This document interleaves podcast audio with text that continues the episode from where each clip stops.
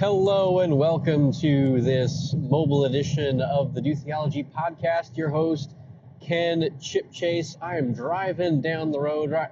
Well, I guess up the road. I'm driving from my home in Jeffersonville, Indiana, up to Indianapolis uh, to meet up with my boss today.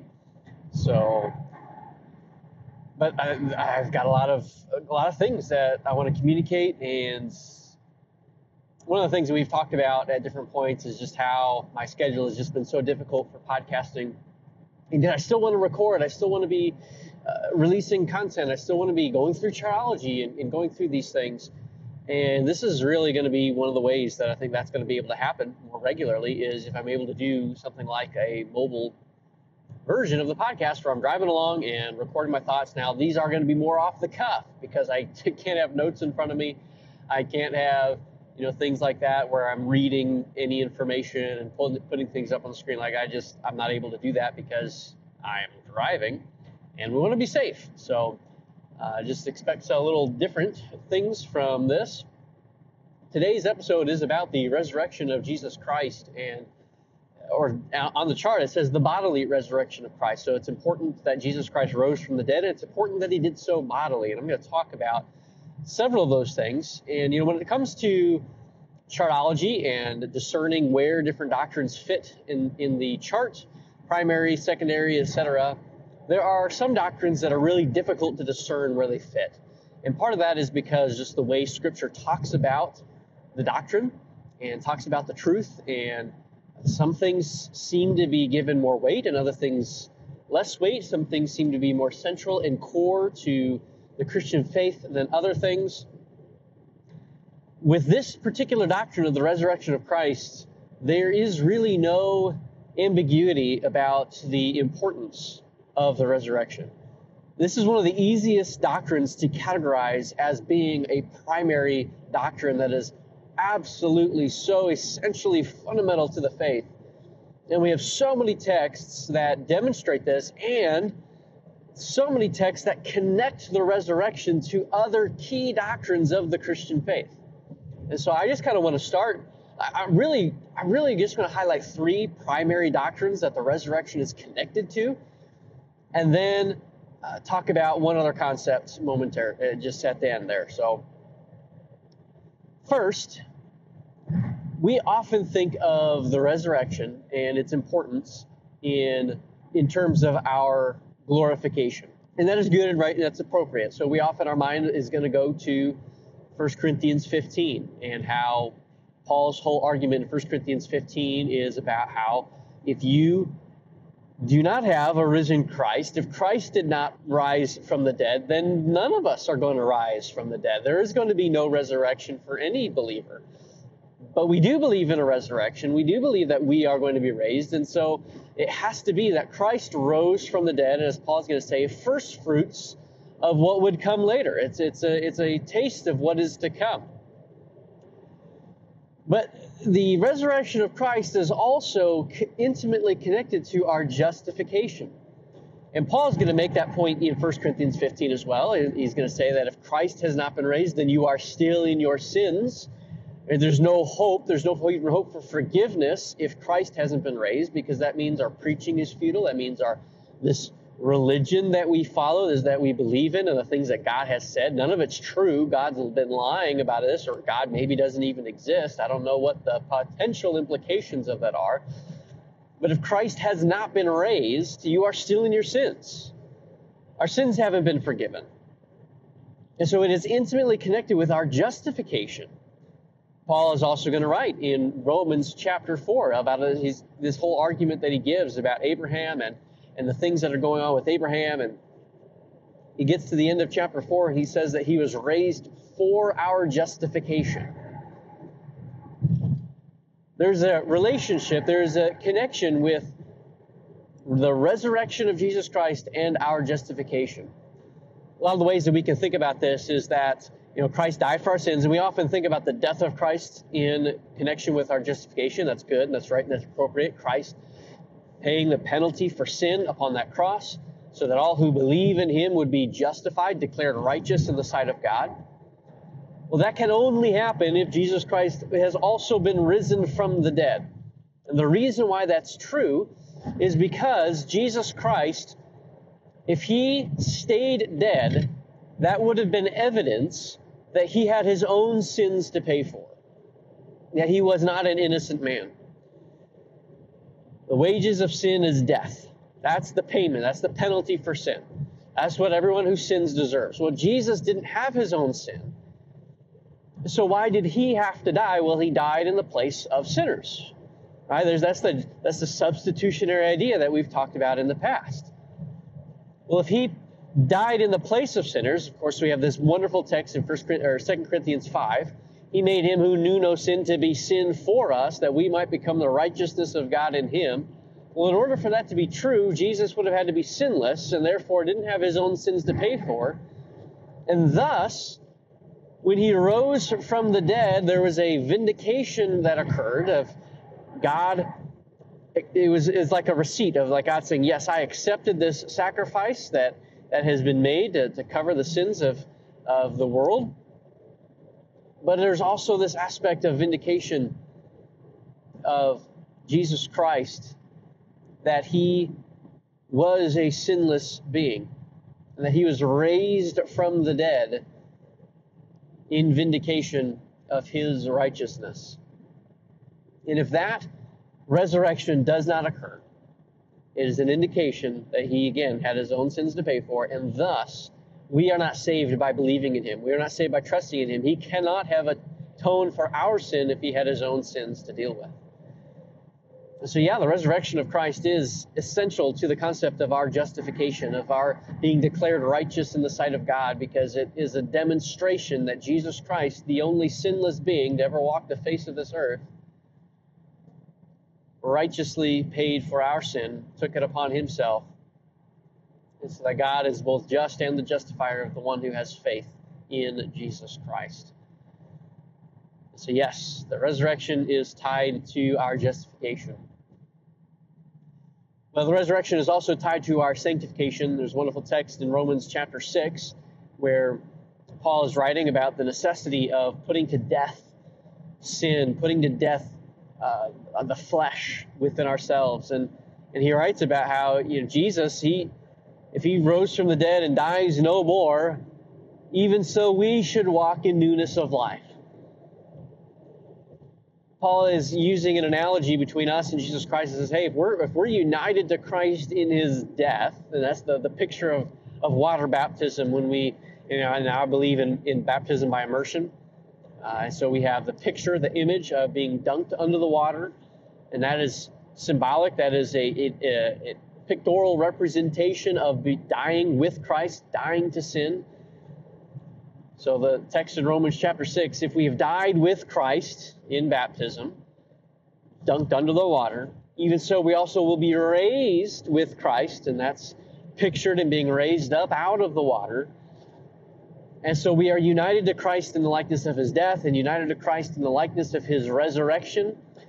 And that secures for us, that, that helps us as we grow in our sanctification that's all part of that. So even as Christ Jesus was raised from the dead, even so we too should walk in newness of life. Our, our obedience in Christ, our, our growth in holiness, our own sanctification is modeled after the resurrection life that Christ lives.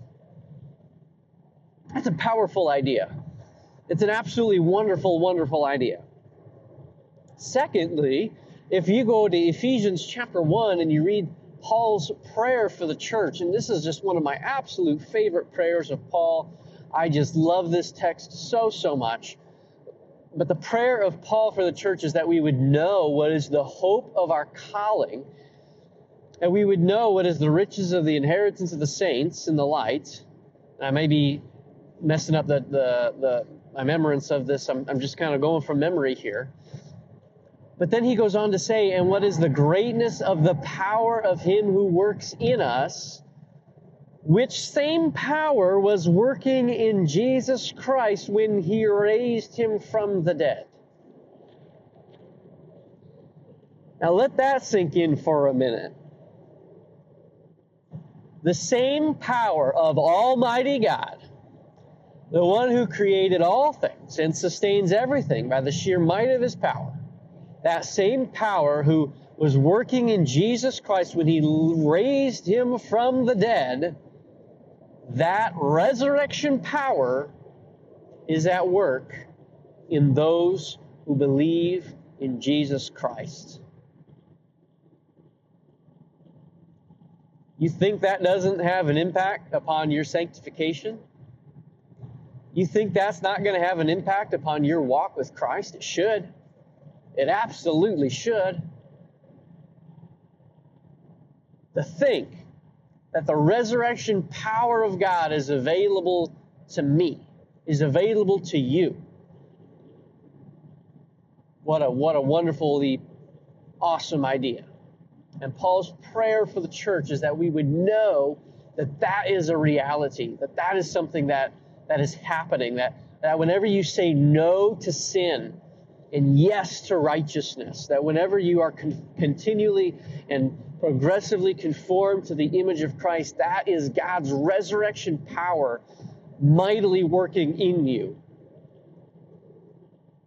I think that's something we can lean into. I, I hope that gives hope for our battle with sin. You know, some, you know, I, I have experienced in my life life dominating sin. Uh, just there's things that I felt like habits that I just could not break, I could not overcome, and it, it just took so long to break those habit, habits and those patterns. Well, realizing some of the power that is available to me brought so much encouragement, and even when time when I felt powerless to act, knowing that this was not going to be something that had to keep me down was was a powerful idea. It gave me hope that this could be defeated. And it's texts like this that I find to be so powerful and wonderful. And remind me of what I have in Christ and what is powerful, what is available, what is possible. So the resurrection of Jesus Christ secures that for us. The resurrection of Jesus Christ is intimately connected with our sanctification. Finally, the resurrection of Christ is also connected to our glorification, and of course, this is a big part of again the Paul's argument in 1 Corinthians 15, and there's other texts that, that allude to this as well. Um, but I think of that text in 1 Corinthians 15, this this perishable must put on it the imperishable, this mortal must put on immortality.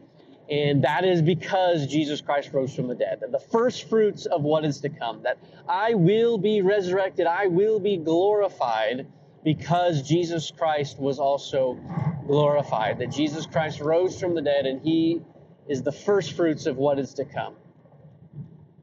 And so we think of that, think of the ideas of you know all, all the negative things that come with being in this mortal body uh, I am, I'm only 32 years old. I'll be 33 this year.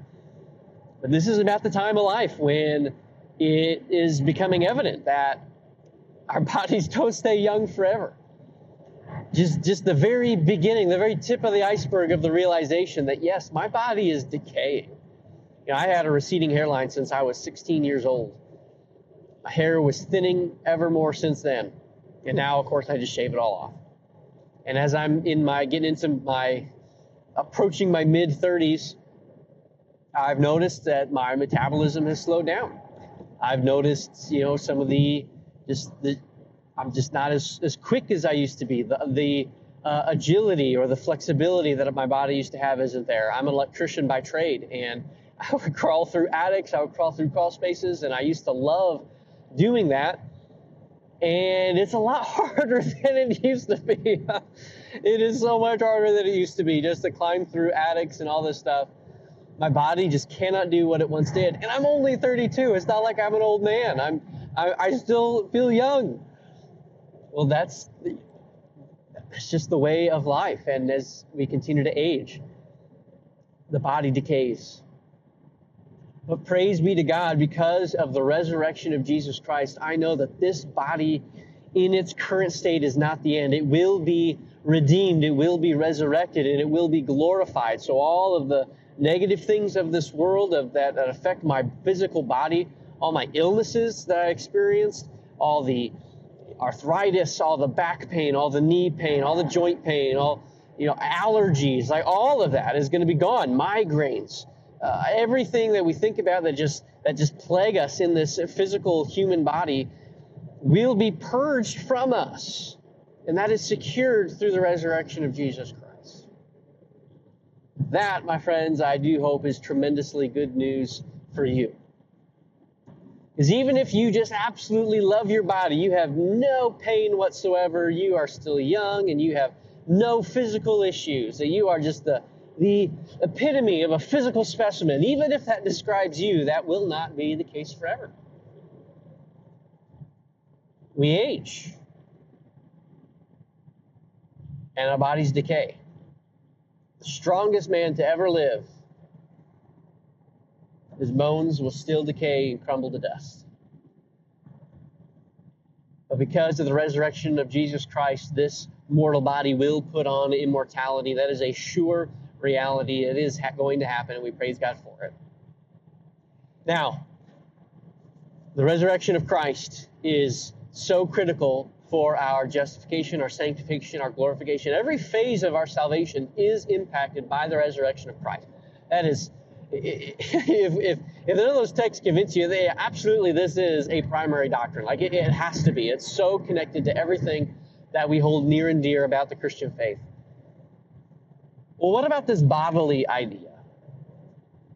On the chart, it says the bodily resurrection of Christ. Why does it have to be a bodily resurrection, not just a spiritual resurrection, not just, you know, an idea of something? It has to be something that's physical. There's many reasons for that. I'm just going to touch on a couple of things. First, there are some theologians, and these would be more liberal theologians. Now, these liberal theologians, they're they're going to be de- denying most aspects of things that are miraculous. So they, they don't believe in miracles in general, right? They don't believe in the ins- inspiration of Scripture, the inerrancy of Scripture. They deny all of that already. So they're already heretics multiple times over. Well, this is just one more thing to the list. They don't believe in a physical resurrection of Christ. They believe it is a spiritual idea or a metaphorical resurrection, and it's it's not an actual physical bodily resurrection. But the bodily resurrection idea is absolutely critical for us, and there's so many texts of scripture that we could point to that would demonstrate this. First, as you look at the resurrection accounts, you have to account for the details that are there in scripture, where Jesus manifested himself physically. Thinking when he showed up on the seashore and he was eating the fish that was important to include in the gospel because ghosts don't eat, right? So these these um, these disciples, they were thinking that maybe they were seeing a ghost, maybe they're seeing an apparition of some kind. Well, Jesus is consuming physical food to demonstrate to them that no, I'm I'm I'm actually here, I'm physical. When Jesus appeared to the disciples in the upper room, there's Thomas who was saying, "Oh yeah, if I don't put my finger into his into imprint in his hands and and you know, I, will never believe. Like I don't believe that he's resurrected. Jesus appears. He says, "Yep, go ahead, do it." And Thomas says, "My Lord and my God." He falls down in confession and belief of Jesus Christ. Jesus was there physically. He he was he was he, he manifested himself physically that they could put his hand their uh, uh, put his hand in the imprint. And he could do all of those things. And so we see the accounts of that, yeah, this, this was a physical bodily resurrection. The tomb was empty, right? There, there was nobody there. Jesus bodily rose again from the dead. And this is furthermore underscored in uh, when Paul is talking about Romans. You know, I, I already talked about Romans chapter 6 and Romans chapter 4. Well, now here's Romans chapter 8 that we are looking for the redemption of our bodies. Paul is saying that, he, you know, the sufferings that I endure right now, they're not worthy to be compared with the glory which shall be revealed. The whole creation, it is groaning and laboring in the birth pangs until now. It's looking forward to the, to the redemption. And then he says, even we ourselves eagerly groan within ourselves. We're groaning. Our, our, we experience the hardships and the toils of life, but we're looking for the redemption of our bodies. And he uses that language, our bodies our physical being, our, na- our, our physical bodies.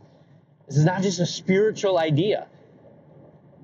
There's, there's a, going to be a physical nature of eternity And there is this glorification of our physical bodies. And if Christ has not been raised physically, then we too will not be raised physically. And that's what we're looking forward to. Something that uh, one of my professors, Dr. Michael Vlach, is really big on. He just released a new book about this a few months ago, the new creation model. You know, there's this, there's different models and different uh, ideas of what what eternity is going to look like. What is it that we're really going for in, in, in our theology and life and things. And there's this concept, what he calls the spiritual vision model, that, that points everything in a spiritualized direction. And in this model, there have been different theologians in the past that have looked at things from a very immaterial aspect, that that's the material that's good, almost kind of in a very platonic way of the immaterial is good and the physical is bad.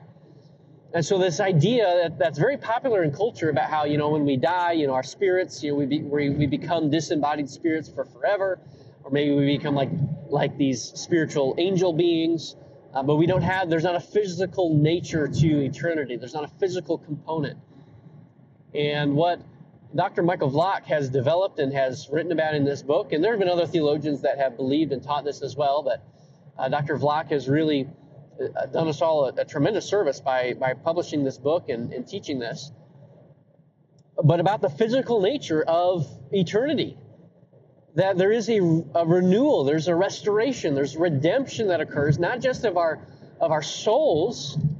Yes, praise God that we are saved from sin, we're saved from hell, that our souls are saved. That is absolutely part of the picture. But it is our bodies themselves that will also be redeemed and glorified. There's a physical nature to eternity as we enter into the eternal state. We believe we're going to be on the in the new heavens and the new earth. You read about what the eternal state is like in the book of Revelation, and it speaks of physical things. We're not just going to be disembodied spirits for forever in glory. We're going to be on the earth. We're going to be interacting with one another in physical ways without any of the tainting of sin. It's a restoration of the Edenic state.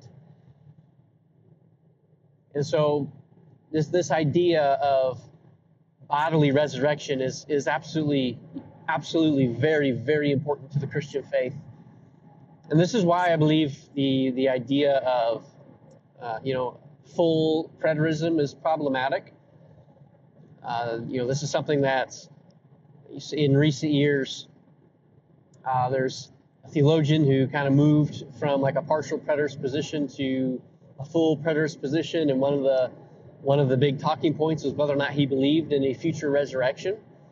And if he denied that, then then he would be labeled a heretic and all of that. And yeah, like this is these are important conversations. This is an important topic for the very reason that Scripture talks about these realities, and it teaches us oh so clearly there are different preterists that believe different things. I remember Jeremy and his debate with with a with a full preterist. That debate is on YouTube somewhere. Uh, he believed that we would become disembodied spirits that just wander upon the face of the earth. That there's no resurrection. Well, that's contrary to Scripture. Like it's contrary to what is so clearly taught for us, and it's contrary to what the physical bodily resurrection of Jesus Christ was designed to accomplish. It secures for us our justification. It secures for us our sanctification and it secures for us our glorification. The bodily component of that is so important as well. So I just encourage us to embrace the resurrection of Christ. That and, and I just want to uh, conclude really with just this one little anecdote of of just my experience with Resurrection Sunday and, and the Easter Sunday. Uh, in my uh, faith tradition that I grew up in, um, Oh, there's always a lot of emphasis on Christmas. Everybody loves Christmas. I always had, uh, you know, a mixed relationship with Christmas. As some of you have known me for a long time, know about my story with that a bit. Uh, but this, the holiday that I always loved, going back to my earliest years, was always Easter Sunday. It was always Resurrection Sunday. I just love that holiday so, so much. There were so many special things in a very sensory way that our church did that just really ingrained so many memories inside of my mind. And I, I just love all of it. I, I love the sunrise service. And I love, uh, you know, the whole sunrise service followed by the sunrise breakfast. And I love that our churches, the churches that I was a part of, would they would order all these flowers and uh, they would be in the sanctuary and such, and they would sit in there, and these flowers were very aromatic, and so you'd you'd almost I mean it almost kind of knock you down with the with the power of the of the aroma as it just blasts you as you walk through the doors. And sometimes it could be overpowering, but it created a very very strong sensory memory and communicated that there's something so special about this day. There's something so special about the resurrection of Jesus Christ. And so all of the all the trappings of the holiday, you know, I didn't grow up doing Easter egg hunts. We did have uh, my parents did do like Easter basket type things that would be on our uh, you know on the table for us, kind of like almost like a Christmas stocking, but it was just you know an Easter basket. And so that was special. That was neat. So when you first get up in the morning, there's just there's little trinkets there for you, and it just kind of builds a little bit of an anticipation for the day. And then the sunrise service and the breakfast and and just all the the triumphal nature of the songs that we would sing and the joy of the resurrection of Christ, all of that produced such a lasting impact upon me that Easter is such a special day. And it, it's created this these memories, it's created this this uh, love for the day in my heart, and I all of that is so warranted. I, I love Easter so much more uh, than any other holiday. I love it more than Christmas. I love it more, and, and, and there's just so many things that go into this. Well, now as I've studied out all of these doctrines of you know the doctrine of the resurrection of Christ and how it impacts all these things, I can see why it's such a big deal. I see why uh, our churches have sought to make a big deal out of the resurrection of Christ because look at what it does for us. No justification without the resurrection, no sanctification without the resurrection, and no glorification without the resurrection. It is a big deal. And I, I just, I, I hope we can, there's, there's part of me that just wants to try to recreate uh, that concept of, of Easter and the Resurrection Sunday to communicate the, the glories of the day to the future generations. And by God's grace, perhaps we'll be able to do that as we uh, just rejoice in what Christ has done for us. So I just leave that for you. I thank you for listening to this episode of Chartology, the resurrection of Jesus Christ. It is a primary doctrine and should be viewed as such. Hope this has been helpful for you. And uh, if you want to reach out, just show at dotheology.com is our email address. You can find us on Twitter as well at dotheology. I am at Kenn Chipchase, Ken with two N's. And you can find uh, how to contact us through those means. Uh, there's lots of exciting things coming that we've been teasing and talking about, and we continue to work on these concepts, and there are things coming together. Uh, it, it, might be a few more months before all of it is is ready to roll, but we are working, and it is coming together, and it is exciting. So praise God for all of that, and continue to look for more exciting things. At some point in the future, Jeremy and I will be doing more joint recordings together. I really hope you're enjoying his episodes, by the way. I know I am. I, I'm just, I think he's doing a fantastic job. So praise God for that. And I guess that is it for now. I'm going to sign on off right before the 30 minute mark in this episode. I hope this has been helpful and equipping for you to do theology for the glory of God. We'll talk at you another time.